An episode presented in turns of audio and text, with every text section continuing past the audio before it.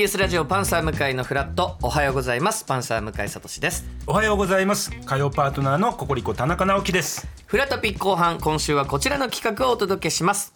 フラットお茶会はいこちらのコーナーフラットのリスナーの皆さんのお話をもっと聞きたいという思いから立ち上がったコーナーです、内容は至ってシンプル。リスナーさんとフラットメンバーが実際に会ってお茶会を開きたっぷりおしゃべりしましょうというコーナーです、えーこのお茶会を取りまとめている現場で収録しているスタッフの山口くんです。よろしくお願いします。お願いします。さあ今週はどんなメンバーでのお茶会だったんでしょうか、はい、えー、フラットベンチを置かせていただいたカフェフラット花小金井さんでお茶会開いてきました。ありがとうございます。えーメンバーはうん関取花さん、そしてラジオネームタナミーさんとミリンダさんです、はい。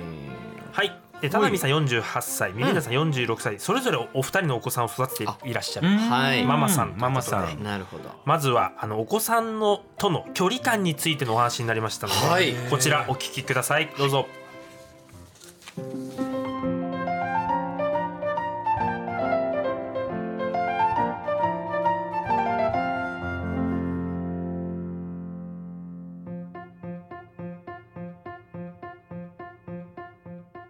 はい、えっ、と神奈川の端の方からやってまいりました。えっとラジオネームミリンダです。よろしくお願いしよろしくお願います。します。どうぞ。えっと杉並区から来ました。はいえっとラジオネームタナミーと申します。よろしくおよ願いしろしくおます。願いします。お二人はお子さんもいらっしゃるってことですよね。ミリンダさんがおいくつえっと？小六とえー小三、小三。うんがいますね息子さん娘さん？上が男の子で下が女の子ですね。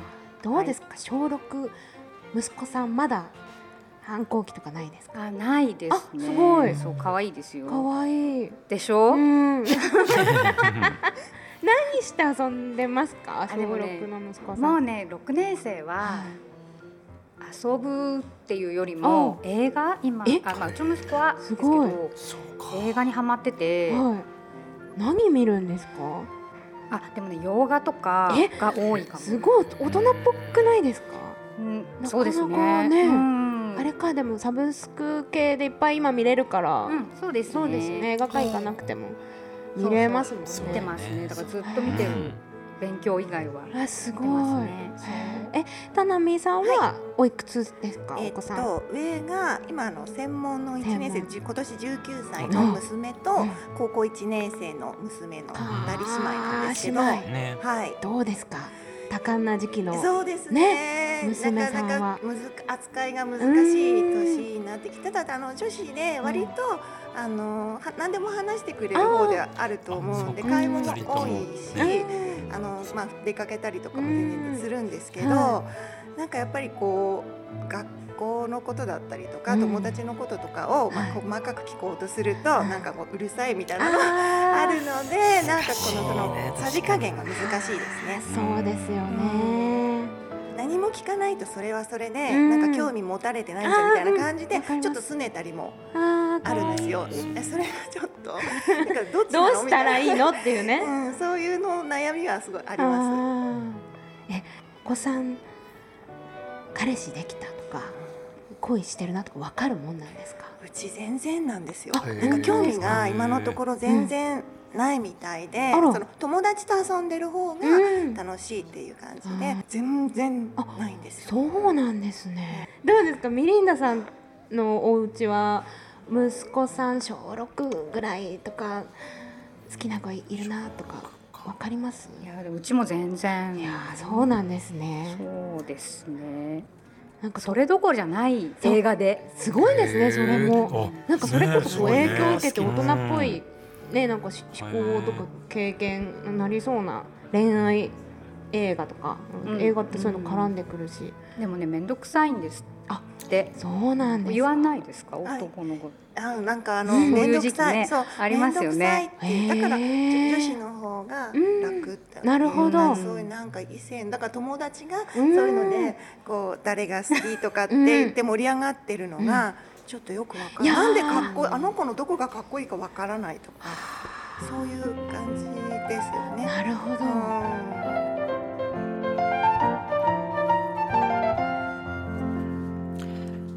ははい、うん。このお子さんとの距離感、まあ、僕は子供がいないのであれですけど、やっぱ田中さんもうんそういうのはい。を思う時期ってやっぱあるんですか、うん。あったあった。で今で言うと私は男の子2人で、はい。えー、19歳15歳、うん、まさになので田波さんのとこと非常に近い年齢ですよね。はい、そう。ほんでまた男女で違うと思うんですけど、あの全然距離感のつかみ方いつもあの悩みます。悩んでました。あ特にやっぱり。はい。小さい時とか成長とともに。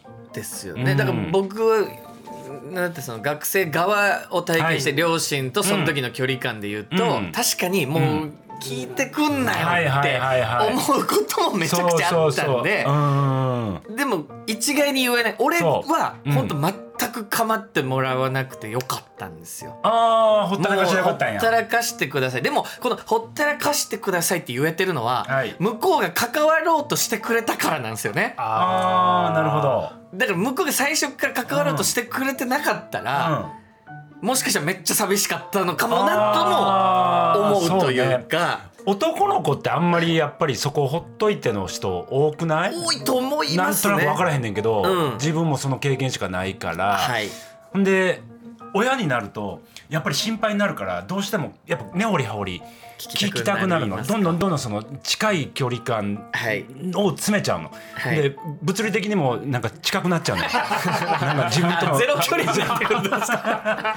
気持ちだけじゃなくてどんどん聞きたいからって。パーソナルスペースにどんどん入っちゃうわけですね。それであかんあかんあかんってうん。気をつけなきゃっていうのを何度も繰り返してきてなんかいなんとなくの距離感をなんかこう測るようになってきたかなって感じかな。やっぱ。親側のね、うん。気持ちやっぱそうなるんですね忘れんねん子供の時自分はあんなにもうもういい年年ん。大丈夫やでって思ってたくせに、ん。大人になったらこう過剰に言ってしまうからああかんあかん気をつけなって。なるほどね、えそのお子さんがなんか悩んでそうだなって時とか、うん。なんかトラブルあったんかなって時はどうしてますか、あのもちろんその様子見ながら声かける。なんかあったのとかっていうこともあるんですか、うん、そこから直接には多分行かなくて、共通のそれこそサブスクであの作品がどうこうとか、バスケとか、はい。スポーツとか。他のなんか興味がある共通のところからファーッと入っていってあ今日のなんかこの感じあちょっとなんかテンション高いなテンション低いなみたいな。ちょっとテンション高い時はもうちょいちょっとこうズン入っていこうかな。るほど。だ直で行くよりもなんか一個間にそうそうそ返してで探っていく方1が個投げた時に、うん。その1しか返してくれない時、うん。0.5しか返してくれない時、はあはあ。3返してくれる時。なるほど。あ3返してくれる時はきっと多分いっぱい喋ることもあったり喋、りたい日なのかな瞬間なのかなと思ったらそこで。そこでなんかいろいろ。あ参考になる。ねえ。でも距離は近いから。でも全然そのことだけは気をつけなきゃいけないですね。そうそれが物理的な距離はちょっと気をつけて。うん。親といえどおっさんやから。おっさんが近づいてくるわけ。あ勉強になりますね。はい。じゃあ後半参ります、はい後半はですねこちらママお二人子育てが終わった後のことを考えてまして、あの今ものすごいアクティブにいろいろなことをされていることが分かりましたと、はい。あの花さんも参考になると。とにかく元気な二人の毎日についてお聞きください、はい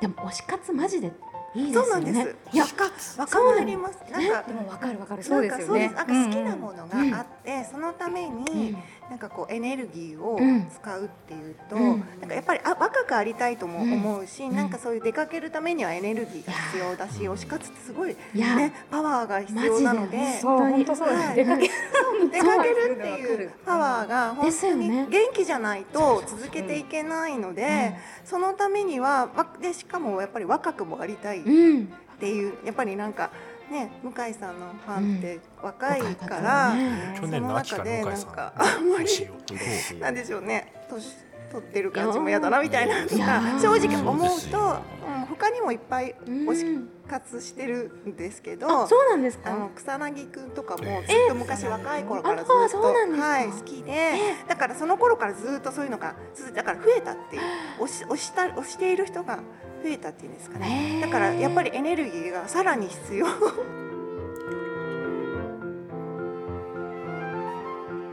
えビリーナさんは何を推して推してるんですか？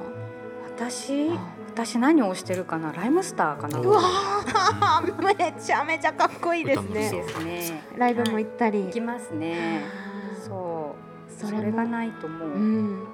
枯れていく一方やめて。ないから。早かったな。もう自発的に水を与えていかないいや大事ですよね。そうそうでも、うん。そう。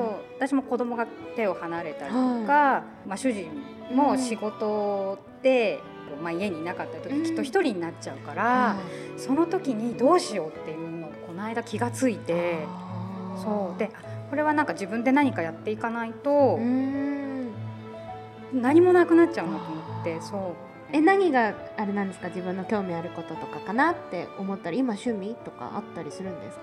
今はあのちょっとお友達に頼んで、あの楽器を教わったりとか、えーあとはちょっと先生について、あのいろいろレッスンえしてもーらったりとかしてるんですけれど、うん、そこでねお友達増えるだけでも違いますもんね。うん、そんなことを考えつつはあ。やってますね親が生き生きしてるのを見る方が、なんか子供も、いやそうなんですよね。大人になってこういう感じなんだって、なんか暗い大人ばっかり見ちゃうと、なんか将来に希望を持てないじゃないですか。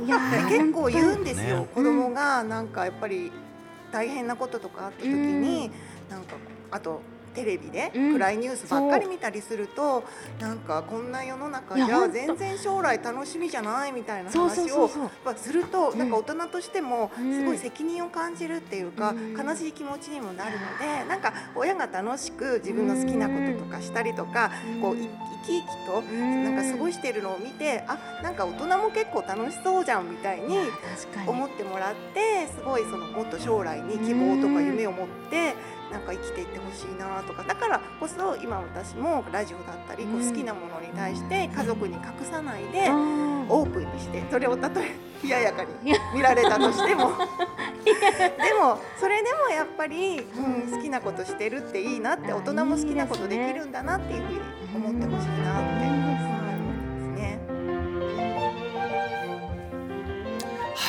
素敵ですね。ねいいですね。でも本当宮崎駿さんがインタビューで言ってたことと一緒のこと言ってますその本あ宮崎さんは作品を作る時に、当うんこの子供たちにこの世界大変な世の中に生まれたねって思ってほしいんじゃなくて、うん。この世界に生まれておめでとうっていう気持ちになってくれる作品を作り続けたいっていうなんかインタビューでおっしゃってたんですよ。素敵だよってあなたが生まれたうんこの世の中は素敵だよってことを伝えたくて作品を作ってるみたいなことをおっしゃってましたなるほどね。だからこそその親が生き生きとうん。楽しんでる姿を子供たちにら見せていくって見せなきゃいけないってことですね。ああ素敵な考え方ですよねでもタナミーさんは、向井と草薙さん推しというこのなかなか、ね何の共通点があるか分かりませんけど。どっちもでもこうい癒してくれたりするようなねそ優しいみたいなイメージもあるでもなんかやっぱ自分の推しがあるってやっぱ大事大事大事大事ですよね。絶対大事だと思う。うん。あの生き生きできるし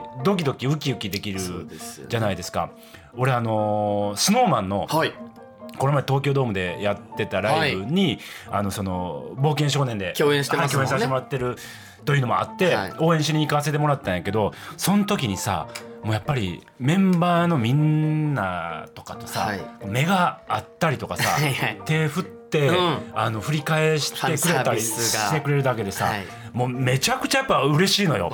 幸せな気持ちになって、うん。もう本当になんかなんてこんな なん地球に生まれてよかったみたいな。織田裕二さんのような。本当にぐらいのなんかこう幸せな気持ちになるのうん。よだからなんかそういうお推しはい。の人がいるだけであこんなになんか自分って幸せになれるんだと思うから。彩りができますよね。でありがたいことに押されてる方も押され活ってありますからね。あこのうわしんど仕事とか思った時にでもこう例えば田波さんとかがあ押していただいているっていうことがあじゃあ頑張るかっていうことにやっぱなりますからそうよ。推し活も押され活もやっぱそう。どっちもありますうからん。このぜひこのままねそうよ。向井の推し活を続けていただそうきたそいうとそうそうそう。です本当そうですよ。はいということで素敵なお茶会ありがとうございました。ありがとうございました。以上フラットトピックのコーナーでした